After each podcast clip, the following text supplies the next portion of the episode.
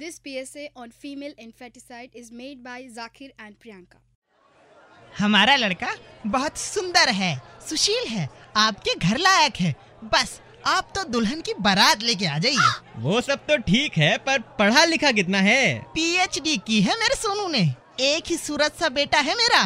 बस एक बार शादी हो जाए। अरे आजकल लड़कियां होती कहाँ है? हमारी लड़की भी चौकीदार है।